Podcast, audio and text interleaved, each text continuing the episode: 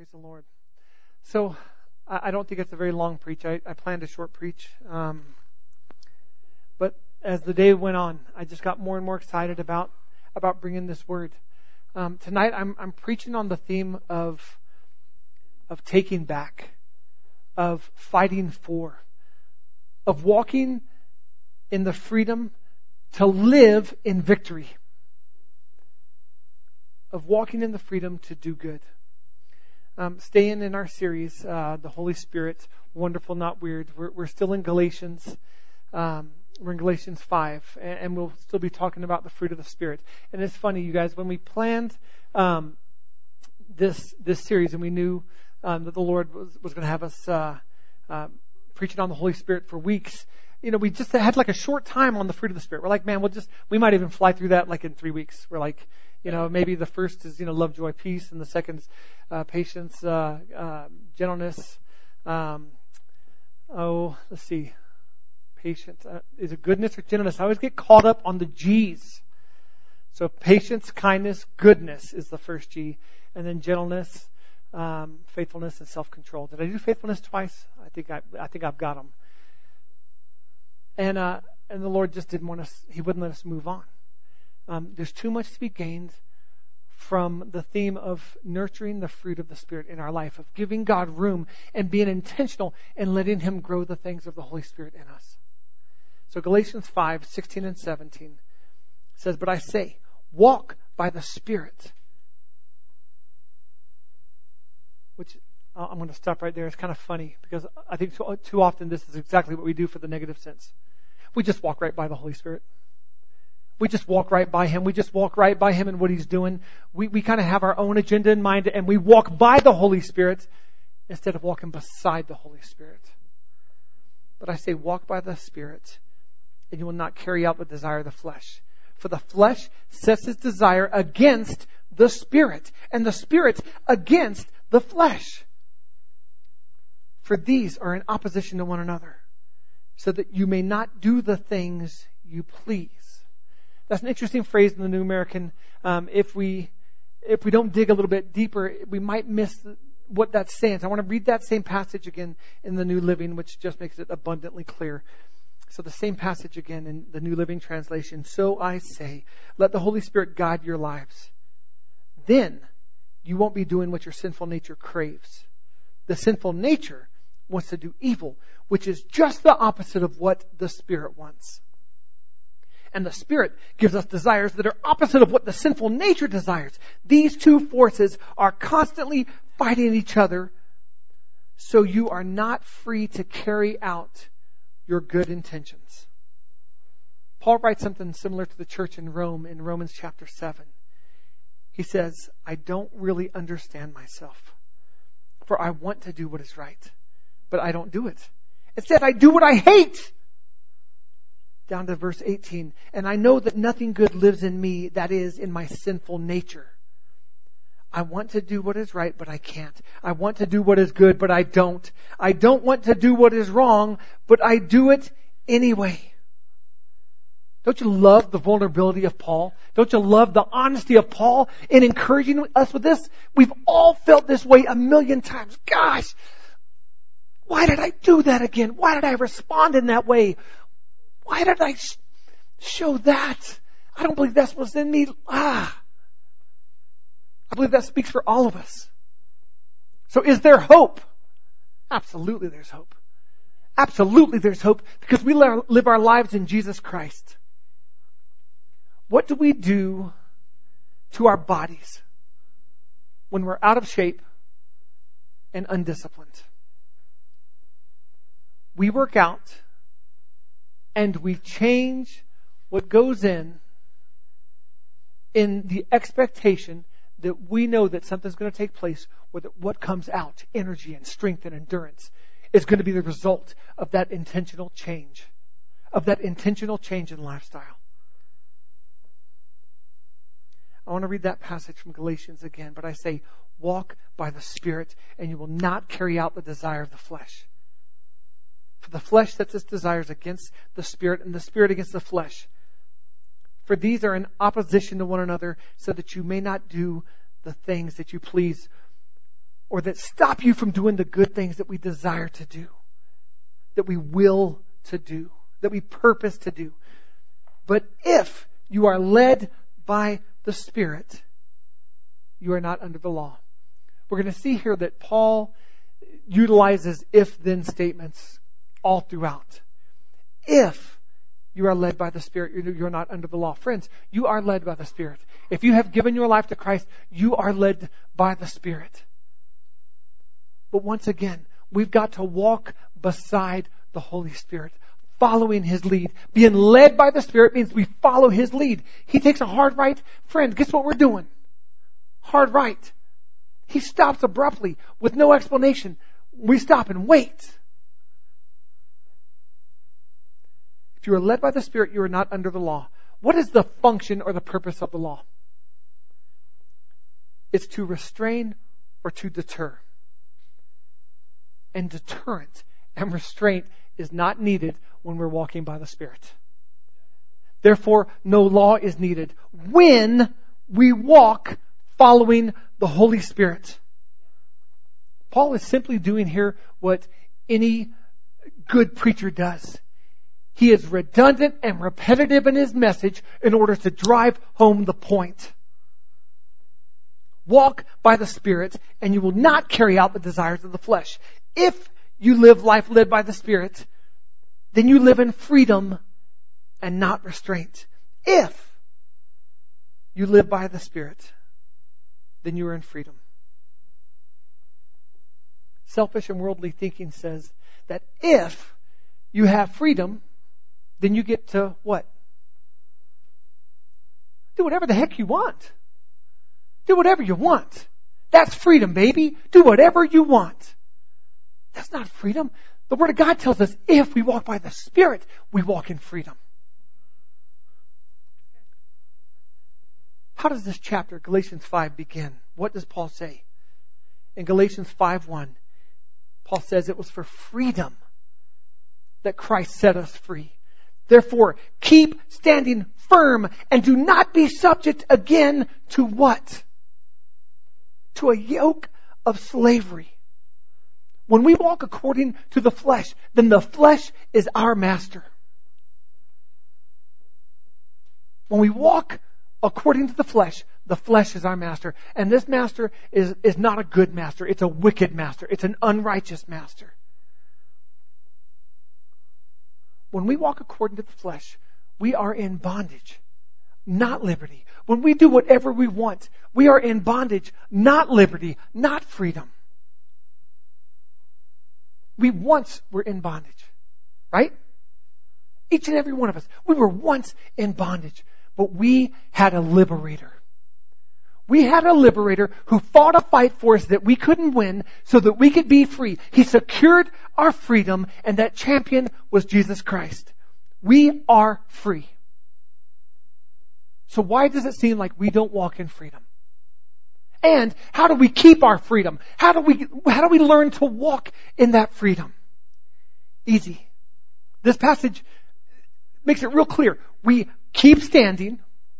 We walk by the Spirit and we practice or nurture the fruit of the Spirit. We make the fruit of the Spirit be an evident and manifest in our life a purposeful, intentional, active way of living. Friends, we have to be intentional about the fruit of the Spirit being nurtured in our lives and then being manifest in our lives. There has to be intentionality. It just, we don't just stumble into it. I think it's a very rare thing that there's a, a solid marriage that, that is, I mean, a phenomenal marriage that they just stumbled upon this phenomenal marriage and they put nothing into it. They just happened to, no, truly, we do nothing. We don't do dates. We don't, I don't know how we have such a great marriage, but we do. We do nothing intentional about That's, that's rare. If, if not it's like a Yeti or something. I mean, it's like, it's imaginary. Marriages are developed. Healthy friendships are developed. There's intentionality put forth in it. A strong prayer life is developed. making fasting a lifestyle. is developed. Being a good teacher is developed. There's intentionality to it. Too many people live their lives with no sense of purpose. And there are too many marriages that are just hanging on because there's no sense of intentionality between husbands and wives. And they're just barely making it. When I was a student at, at ORU, I lived on a wing called Youngblood. And it was a great group of guys. And we had, we had a saying up on this wing. I love you enough to knock you out. I love you enough to knock you out. And it's true, and that love was represented. But those were simpler times. And there'd be times we'd be walking, and I, I was the recipient of that love at times. And I was the giver of that love at times. And you might be walking down the hall, next thing you know, flap! You just get nailed on the side of your shoulder. It'll, it knock you into the cinder block wall. Be like, what? What are you doing that for? I heard you were failing English. I'm, I'm not kidding. What? Is it true? Are you failing English? Have you not turned in your homework? Have you not been going to class? I don't know. Well, I talked to the teacher's assistant and you're failing English. And we need you on this wing. See, if you're not academically eligible, you can't play intramural basketball. And we need you on that team. So you better get your butt to class so you can make, you know, the intramural basketball squad because we're, we're fighting for, for, you know, an all campus championship and and you better get your butt to class. I mean, that's and that's just intramural sports. That's nothing even like life changing. But the wake up call that you better get your butt in gear because you are needed. You better get your butt in gear because it's not just about you. And we would just, people just randomly slugging one another. I mean, it's, summertime had proof of it. Just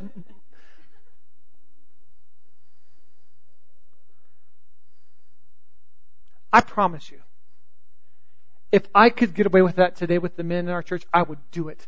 And you know this. You know this! I would do it! You're just walking by randomly and flap! What was that for? Cause your wife told me you never pray with her. I to do another one. What was that for? Because I was at your house recently and there's dust on your Bible. What was that for? You're working too much, man. You, the work has its place, but then what about your family? What was that for? What was that for? I heard you say that the all church fast wasn't for you, so you just weren't going to participate because there's too many good restaurants to eat at, I guess. What was that for? I don't know. I would do it though and I would welcome it and we'd be better because of it. But I can't. The law says I can't and the media says I can't. So I'm not going to. But for those men that I made have re- had reference for um, at the end of the service, um, please see Michael at the back of the building. He has a special message from me. So see see Michael at, at the end of the service. Wow.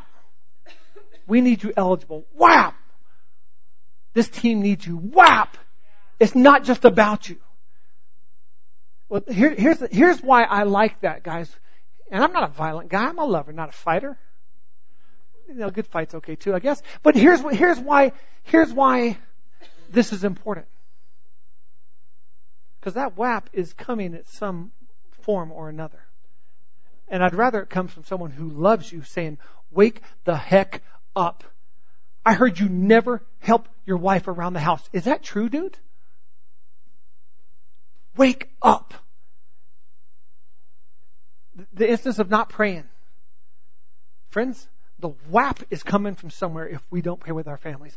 Men, if we don't pray with our wives, the whap is coming somewhere and you would rather it come from a brother slugging you in the shoulder than from your family falling apart because you refuse to be the spiritual head in your home. I'm serious. We're in a battle. We are in a battle. Our marriages are on the front line. Our homes are on the front line. Our children are on the front line. The biggest mistake we can make is say, oh no, no, there's no battle. You know, Christ fought the battle. No, Christ won the battle. Now we've got to walk it out. He won it. Now we've got to show agreement to that victory by walking our lives victorious. How do we walk our lives victorious? By walking by the Spirit. By being led by the Spirit. After Paul talks about this conflict between the flesh and the spirit, he reads, he reads off this like starting lineup of this, of the opposition. In, in verse 19 of 5 it says, Now the deeds of the flesh are evident, and which is the deeds of the flesh are evident. Evident. They're obvious. The things of the flesh are obvious. They shouldn't be a surprise to you. They're immorality, impurity, sensuality, idolatry, sorcery, enmity, strife, jealousy, outbursts of anger, disputes, dissensions, factions, envy and drunkenness, carousing, and what? And like things. What are like things? They're obvious. They're obvious. There's no need to, to, do a list any longer than this. They're obvious. The things that feed the flesh are obvious. You know you can tell what they are? Because you're walking by the Spirit, and the Spirit goes this way, but you don't realize He goes this way because, ooh, I, I want to go over here. And next thing you know, you find yourself alone and out of the presence of God because He went one way and you chose to go one way because it satisfied the flesh. That's how we know what the things of the flesh are. They're pretty evident and they're easily identified and things like these, of which I forewarn you, just as I have forewarned you that those who practice such things will not inherit the kingdom of God. Those who practice such things. Practice. Those who make habit of such things. Those who make lifestyle of such things. Those who choose this as your intentional way of living. That's what he's saying. Those who practice these things. Church, how do we live our how do we live our lives? Wives, are you a, are you a Proverbs 31 wife? If you haven't read it in a while, go back and read Proverbs 31:10 through the rest of the chapter. Do you pride yourself in being that kind of a woman? Verse 12 especially says she does him good and not evil all the days of her life. She does her husband good and not evil all the days of her life. You notice it doesn't say that she does her husband good and not evil when he is not being a moron. It says she does this all the days of her life. Why? Um, well, probably because the fruit of the Spirit is manifest in her life. And in that fruit, there's faithfulness and self control, which is needed in dealing with men sometimes. So, wives, do you pride yourselves as one who walks in endurance and faithfulness and self control? Husbands, if you aren't practicing the fruit of the Spirit in your life, Talk about practicing the things of the flesh. If you're not practicing the fruit of the Spirit in our lives, and if we're not growing in our relationship with God, then we have just placed our family in chains. We have just placed our family and our marriage in bondage and slavery. Because if we're not leading our families in freedom of the Holy Spirit, there is no middle ground.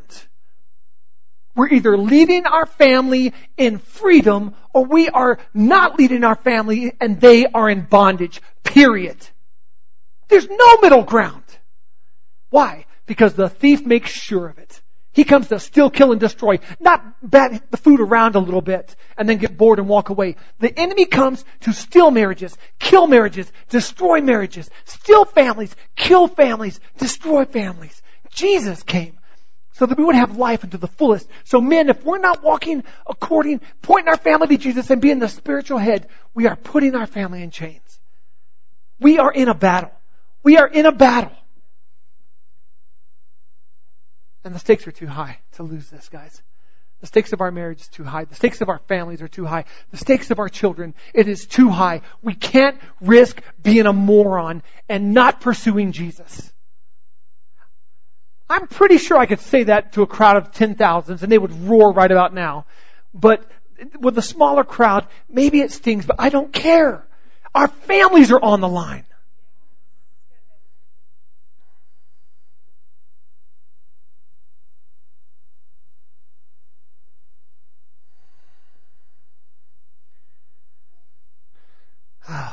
So what are we supposed to practice? Paul says if you're practicing these things, these things of the flesh, there's bondage and destruction, and it it turns things bitter and brings it to death. Galatians 5:22, the next verse. But the fruit of the Spirit, what are we supposed to practice? The fruit of the Spirit is love, joy, peace, patience, kindness, goodness, faithfulness, gentleness, self-control. Against such things there is no law. What did I say the law was there for, to do? To to retain or deter. Against such things, there's no restraint. Against such things, there's no need to restrain. For these things, they're meant to be lived freely with no restraint. Against such things, there is no law. Now those who belong to Christ Jesus, Jesus have crucified the flesh with its passions and desires. If we live by the Spirit, then let us also walk by the Spirit. Real quick. Don't look up there if the verse is up there. Okay. Look, look right here. Answer this question. Who crucifies the flesh? Jesus, A, Jesus, B, us, or C, someone else. I don't know, multiple choices. Who crucifies the flesh?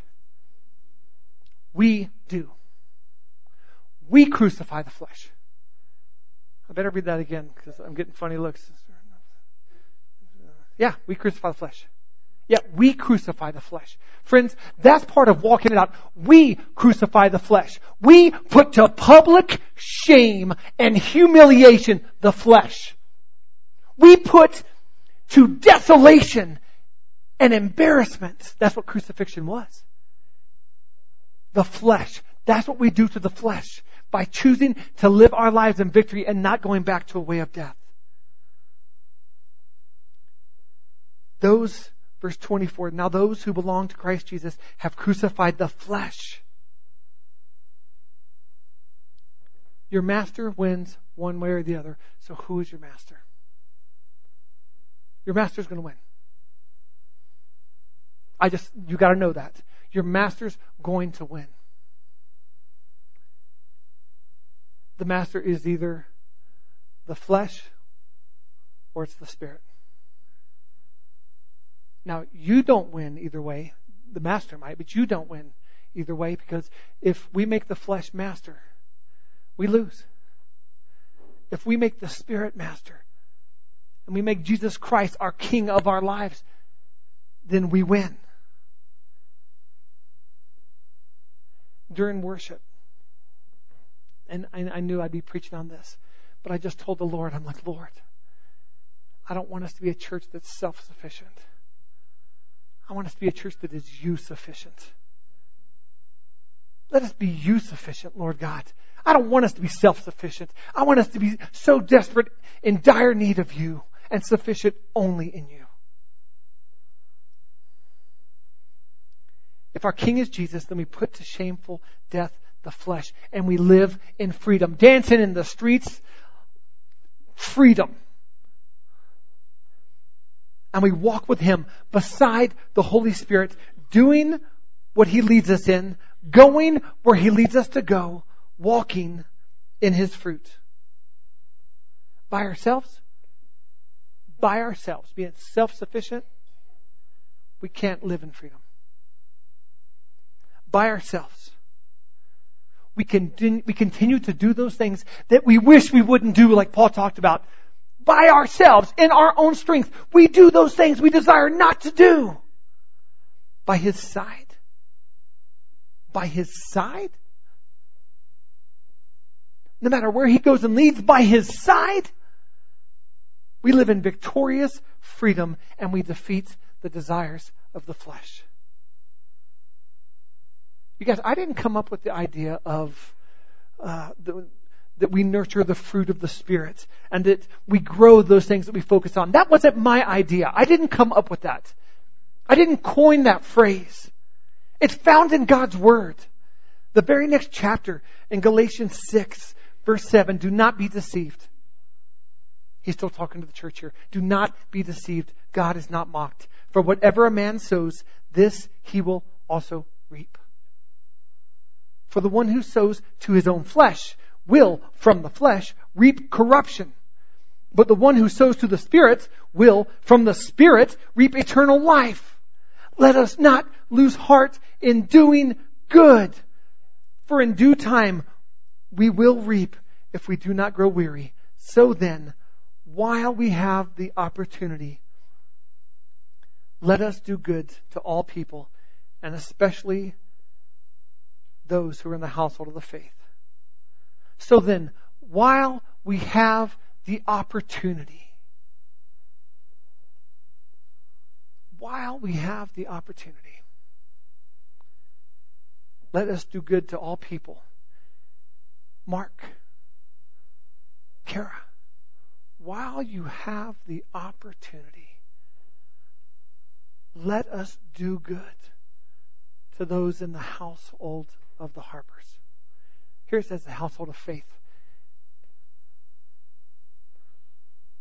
James and Amy, while you have the opportunity. Mia, while you have the opportunity.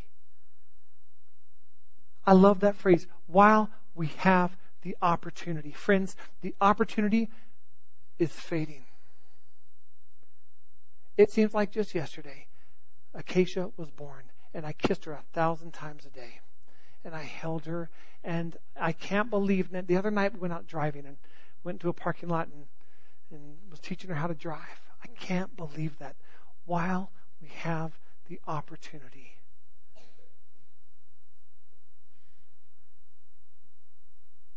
Friends, if we're, if we're just living our, our marriages out without seizing opportunity to grow, to, to love one another, to care for one another, to let Jesus Christ be glorified in our marriages, if we're not seizing the opportunity, friends, then we are passively living life, and there's no reward in passively living life. There's no value in passively living life. And if that's how we're living our marriages, then I don't have to tell you that. We've got to be, the theme of marriages, if you haven't, and families, the Lord put this on my heart in the midst of this message. It's important. Being intentional about our families and our marriages is important. While we have the opportunity, do good to our family. While we have the opportunity, do good to our children. While we have the opportunity, do good to our marriages. While we still have the opportunity. Friends, what are the last four fruits that are listed there in the fruit of the Spirit? Goodness, faithfulness, gentleness, self control. Goodness. When it talks about doing good, I'm thinking about goodness. I'm thinking about the fruit. I'm thinking about goodness being exemplified in our lives. Goodness, faithfulness, gentleness, self control. Our marriages need these things. Our marriages need the fruit of the Spirit manifest in our lives. What are we pursuing? Are we pursuing if we're not being intentional in our lives living it for the Lord? For the Lord. If we sow to, to the Spirit these fruit of goodness, faithfulness, gentleness, and self-control in our families, then we receive from the Holy Spirit the kind of families and marriages that we so desperately desire.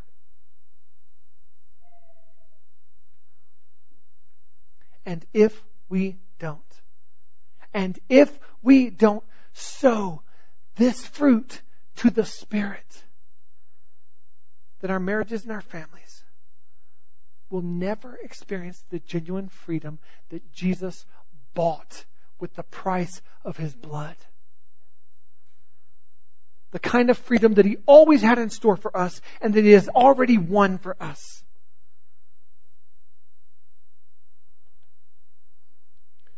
What do we do to control the lust of the flesh and to bear the fruit of the Spirit? In Paul's own words, we must crucify the flesh and walk by the Spirit. The crucifixion of the flesh is something that must be done by each one of us. Jesus doesn't do that for us, but He has empowered us to do it. Sometimes I get confused by the looks on your face. Friends, it's in the Word of God. He doesn't do it for us. We've got to walk it out. He's empowered us to do it. Jesus said these words in Mark chapter 8. And Jesus summoned the crowd with his disciples and said to them, If anyone wishes to come after me, he must deny himself, the flesh, and take up his cross and follow me.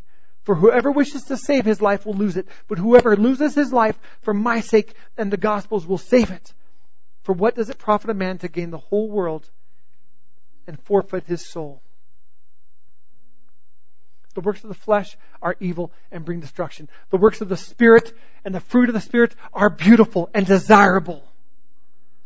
And the flesh and the Spirit are in constant conflict with each other. And by ourselves, by ourselves, we just can't do what our renewed hearts really want to do. See, we've got renewed hearts. We've got renewed hearts. Jesus gave us a clean heart, gave us a new heart. But yet, in those renewed hearts, we still at times don't do the things we desire to do because of the flesh, because we haven't yet crucified it, because we haven't yet said no and, and denied ourselves and, and picked up the cross. But we have hope. We have hope because of Jesus Christ. It is our duty to crucify the flesh. It is our duty to reject its selfish ways and to walk by the Spirit, nurturing His fruit. This victory belongs to every Christian, but friends, we have to walk in it. That is the truth. We have to walk in it, and there is no victory in passive living. If we have crucified the flesh, which we have, then we must leave it securely nailed to the cross where it belongs. If we live by the Spirit, which we do, then we must walk by the Spirit. When we walk our walk beside the Holy Spirit and the enemy comes, with attacks meant to tear us down, to tear our identity down, to destroy our lives, to steal, kill, and destroy. We must remind ourselves and the enemy of the truth. We must declare, I belong to Jesus Christ. I have crucified the flesh, and I will not take it down from the cross. The Holy Spirit lives in me, and I dwell in Him. So I set my mind and I set my actions on the things of God and I walk by and beside the Holy Spirit, following Him, victorious. Friends, no more, no more passive living. No more passive living. No more passive living. Let's fight for our families. Let's fight for our marriages. Let's fight for our souls. And let's do this today by carrying the cross of victory and following God. Let's crucify the flesh in prayer. Let's crucify the flesh in fasting. Friends, we're already seeing breakthrough. This is not about religious obligation. This is about breakthrough because of who our God is. Knowing that breakthrough and victory are ours if we will walk beside Him. victory and breakthrough are ours if